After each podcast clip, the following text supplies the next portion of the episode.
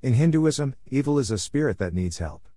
Viewing evil as a spirit needing help, or a sick spirit as in the eyes of the Navajo, begets a different coping method than the Christian mentality viewing evil as an entity to be punished.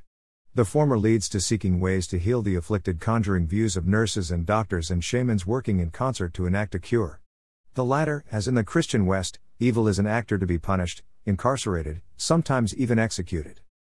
The West mentality naturally flows from right versus wrong, leading to punishment as compared to sick versus healthy and healing. Society devolves when trying to solve with punishment while the other elevates to caring. June 3, 2019.